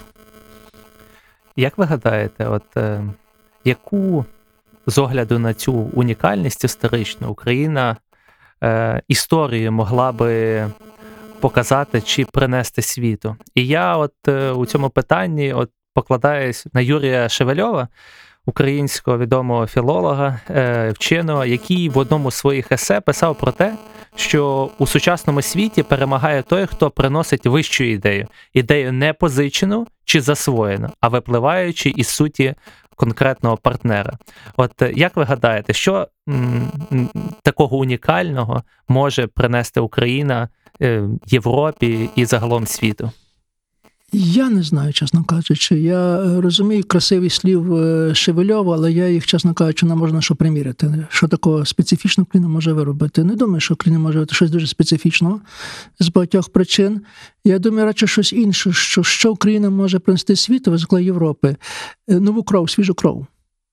Знаєте, як сказав дуже добре колись Тімоті Снайдер, поставив це питання таке саме пояснити, чому Європа потребує України, а Україна потребує Європи. І він сказав дуже коротко, тому що Європа – це проза, а Україна – це поезія. Тому що у нас цікавіші речі відбуваються. У нас адреналін високий, знаєте, це все. У нас нема скучно. Ми можемо це на будь-які речі, у нас не скучно є. І це, знаєте, дуже багато іноземців про це говорять, коли приїжджають в Україну. І, знаєте, часто дуже нам заздрять. Звичайно, маємо проблеми, величезні проблеми. Але ми живемо дуже цікаві часи. Я думаю, що входження України в цей зовнішній світ, перший європейський світ, дуже різко міняє констеляцію в Східній Європі, а через це і всій Європі. Бачите, ми казали, що, мовляв, що без України не може існувати імперія. В принципі, так і ні, тому що Радянський Союз впав, але Росія існує як імперія, пробує існувати як імперія. Так що, знаєте, чи є Україна, чи ні, це не допомагає. Але що може зробити Україна? Якщо Україна дійсно стане демократичною і успішною, то це, по-перше, підриває легітимізацію Путіна і Лукашенка. Сильно підриває. Тобто, якщо б це сталося, знаєте, роки Путіна і Лукашенка були пораховані, кажуть, знаєте, це дуже важливо. А по-друге, це міняє цілком атмосферу в цьому частині світу. Ну, уявіть собі, французи і німці мають також свій Донбас і Крим. Це Ельзас і Лотарингія. Вони воювали за цю Ельзас і Лотарингію аж до кінця Другої світової війни. Але зараз тяжко, неможливо уявити, що Франція і Макрон і Меркель воювали між собою, правда ж? Тому що виявилася нова система. І ця нова система повоєнна, дуже свіжа, яка унеможливлює конфлікти всередині Європи. Ми можемо критикувати Європу за дуже багато речей, і вона засловлена ця критика, але одна річ є дуже важлива. В Європі неважливі більше масштабні конфлікти. Якщо б Україна входить в цю частину світу, це міняє також і клімат в цій частині. Розумієте? Донбас стає неможливий, Крим стає неможливий. Дуже важливо, розумієте? Дуже важливо. Тобто Україна далі залишається політичним гравцем. Де вона буде, якого берега вона пристане, це міняє дуже радикально конструкцію Європи. А через конструкцію Європи, очевидно, може міняти конструкцію цілого світу. Ти просто знову-таки вертаюся до цього. Це може звучати дуже патетично, і, вибачте, можна навіть банально, але ми повинні розуміти, наскільки Україна є важлива, наскільки ми є важливі. Те, що ми робимо. І, на жаль, і тим більше наша вина, і тим більше гріх, бо ми цього не робимо. Як ви гадаєте, от... Якось вам і всім решті Олександр Бойченко, український письменник, пообіцяв Нобелівську премію тому, хто напише. Він не мені пообіцяв, так, він пообіцяв, що хтось напише. Так, абстрактно. Він пообіцяв Нобелівську премію тому, хто напише історію, яка зможе об'єднати українців. І думаючи про це, я... І читаючи от якраз після Європи Тоні Джада, я побачив таку фразу. Він написав про те, що Франція і кілька інших країн Європи мали таке сильне бажання увійти в Європейський Союз, створити, точніше, його, саме тому, що вони хотіли забути про частину своєї історії, тої трагічної, нещасної і жорстокої історії, яку вони буквально пережили до 45-го року. І як ви гадаєте, от чи треба українцям забути про якусь частину своєї історії, щоб об'єднатися і примиритися між собою? Особливо період 20-го століття. Це два різні питання. Перше питання є простіше. Це питання, можна кажучи, соціальної конструкції, історичної пам'яті. Як сконструвати історичну пам'ять, щоб примирити. І це є майже технічне питання, бо є дуже великий досвід примирення, як правильно мирити. І тільки українцям треба уважніше дивитися, знаєте, на ці сценарії, пробувати, які ці сценарії підходять. От. Я не кажу, що це легке питання, але воно є розв'язуване і можна розв'язати. Я би не вважав, що це питання, яке ми звати найближчим часом, воно розв'язуване. Зрештою, думаю, значною мірою Україна і це питання розв'язує, тому що ми не маємо глибших конфліктів, якби не Росія, ми б не мали Донбасу. Для мене це безперечно. Очевидно, що була б якісь напруга стосунків, але навряд чи Донбас би відділився, а по-друге, була б війна навколо Донбасу. Російський фактор дестабілізуючий дуже, дуже важливий. Але це є один вимір, як примирити українців з українцями. А другий вимір для мене і більш важливіший, вибачте, так скажу, що завдання України подолати історію. Подолання історії – це і стратегія. Це те, що зробили німці після війни. Німці вважають чемпіоном з подоланням імперії, подоланням історії. Дивіться, німці зараз є одною з успішніших держав Європи. По суті, це серце Європи. А дивіться, скільки багато вони зробили свою історію. Тобто тактика подолання історії – це дуже важливо. І ці тактики подолання історії – це означає не, скажімо, там просто без образ, перейменування вулиць. Це важливо. Сумніву немає. Міння історичної пам'яті. Важливо є інституційні реформи. Міння правил гри. Інституцій. Воно каже, що для мене створення незалежних судів є більш важливе, ніж прийменування. Десятки річ важливе. Зокрема, прийменування набагато легше. і дає більше, знаєте, бонусів. А от попробуй судову систему змінити, отут вже дуже важливо є, розумієте? Бо якщо міняємо судову систему, мовно кажучи, ми міняємо траєкторію розвитку нашої країни. Ми міняємо перспективні стосунки з Росією, тому що, знаєте, якщо у нас дійсно буде судова система ефективна, так і всі інші, знаєте, знову ж таки, підриває легітимізацію Лукашенка і Путіна. Бо головна теза полягає, що ми, руський мір, іначе не можемо, ми мусимо тільки так. А тут проєкт Українка справді може, цілком інакше може, знаєте, це є. Тобто я вертаюся до цього, якби вся логіка Джатта, Джатт – це мій улюблений історик, полягає в тому, що ми до історії маємо ставитися як до матеріалу для подолання. Не тільки там захоплені історією, чи очевидно, на приватному рівні так, звичайно, але ми повинні розуміти, що історія – це не тільки те красиве і героїчне, що нам подобається. Красава – це, знаєте, це ще кров, піт і сльози, причому дуже великі сльози і великі потоки крові. З тим треба щось робити, це треба відітнути в своїй історії. От, і тут я вважаю, що ми досі не будемо... Ну, це теза Фурмана, зрештою, вертаюся цієї теза Фурмана, що якщо ми хочемо бути успішними, нам треба щось робити з історією. Дуже важливо, тому що історія кидає на стінь. І ми з цієї тіні повинні щось робити, ми її перетворити, реформувати маємо. Ми повинні вийти з цієї тіні на ясне сонце, воно кажучи. А для цього потребується дуже велика робота еліти, політична воля, щоб це зробити. Я лишаюся оптимістом щодо цього, тому що я думаю, що, знаєте, знову ж таки, досить показує, що це переважно робиться зміни поколінь. І я думаю, що дуже важливо, щоб книг вже виросло це покоління. Просто треба, як би сказати, дати йому час. Знаєте, дати час йому на той сумнів. От коли вони війде, умовно кажучи, ви зараз те покоління представляєте, які за 10-20 років, умовно кажучи, в силу чисто біології переймуть контроль, владу, символічну чи реальну владу над цією країною. От, тому що в мене враження таке, знову ж таки, я це враження суб'єктивне, але навіть попри те, що робить Зеленський, навіть про ті невдачі, які в нас є, після 14 року вектор заданий. Це вектор настільки сильний, що вступитися від нього вже не можна. От, Україна так чи інакше рухається в тому напрямку. От, якщо не станеться якихось більших катаклізмів, катастроф, дай Боже, щоб не сталося. От, я вважаю, що Україна на доброму шляху. Пане Ярославе, і заключне питання щодо нашої ідентичності. А видається, можливо, недостатнім просто бути за Європу і проти Росії, що нам треба самим знайти ще щось, що є в нас особливого. І один з наших гостей, про якого я вже згадував, Володимир Ярмоленко, казав, що... можливо, цю особливість може шукати в пограниччі. Так? Є два варіанти значення слова «Україна». Так? Це як країна, як знаходиться в центрі, і як окраїна. Не вдаючись в дискусії щодо цього, навіть припустити і другий варіант. Чи можна сказати, що він не є образливим, тому що, по суті, історія України, вона якраз відбувалася на пограниччі імперій. І саме от український проєкт, він і зародився в колисці імперії на пограниччі. І саме в цьому от наша ідентичність. То, чого немає в жодної з цих імперій, на пограниччі яких ми виросли. І тут треба розуміти, що... пограниччя це автоматично не означає провінцію, тому що самі цікаві речі відбуваються або на пограниччі, або в центрі. Що ви думаєте з цього приводу? Юзеф Пілсудський колись прийняв Річ Посполиту з російським бубликом, що все, що є в Польщі доброго, є на окраїнах, а в стіні велика діра. І він сам про себе говорив, тому що сам був людина з пограниччя. Пограниччя – це дуже важливі конструкти, зрештою він є дуже поширений, весь світ є в пограниччях. Але що хочу сказати, перш за все, залежно, як ми цим пограниччям користуємося і що ми з ним робимо. От, за означенням пограниччя є дуже багато.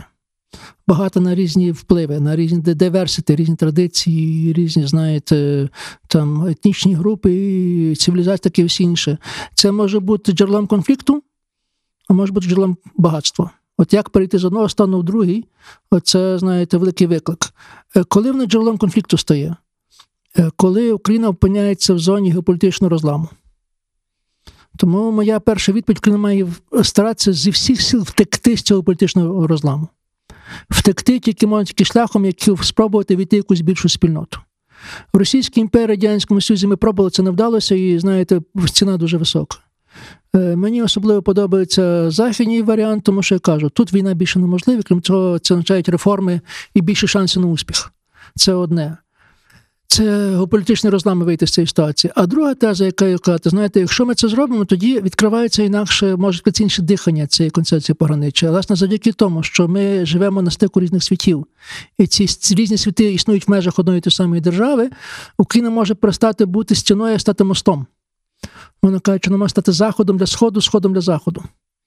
Знаєте, з цього можна дуже сильно користати. Особливо в цьому часному світі, який світ, знаєте, нетворків, габів, таке все інше. Це може бути великою перевагою. Ну, але знову ж таки, знаєте, я кажу, це вже питання другого порядку, тому що першого порядку не треба подолати історію.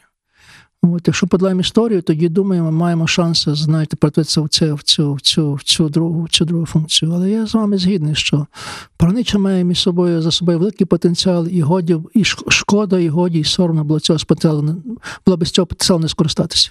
Пане Ярославе, дуже дякуємо за таку цікаву розмову. Дякую вам. Друзі, сьогодні з нами був Ярослав Грицак, український історик та професор Католицького університету. Почуємося. Григорій Сковорода казав: більше думай, і тоді вирішуй. Світлі голови на радіо Сковорода. Подкаст про перемоги здорового глузду.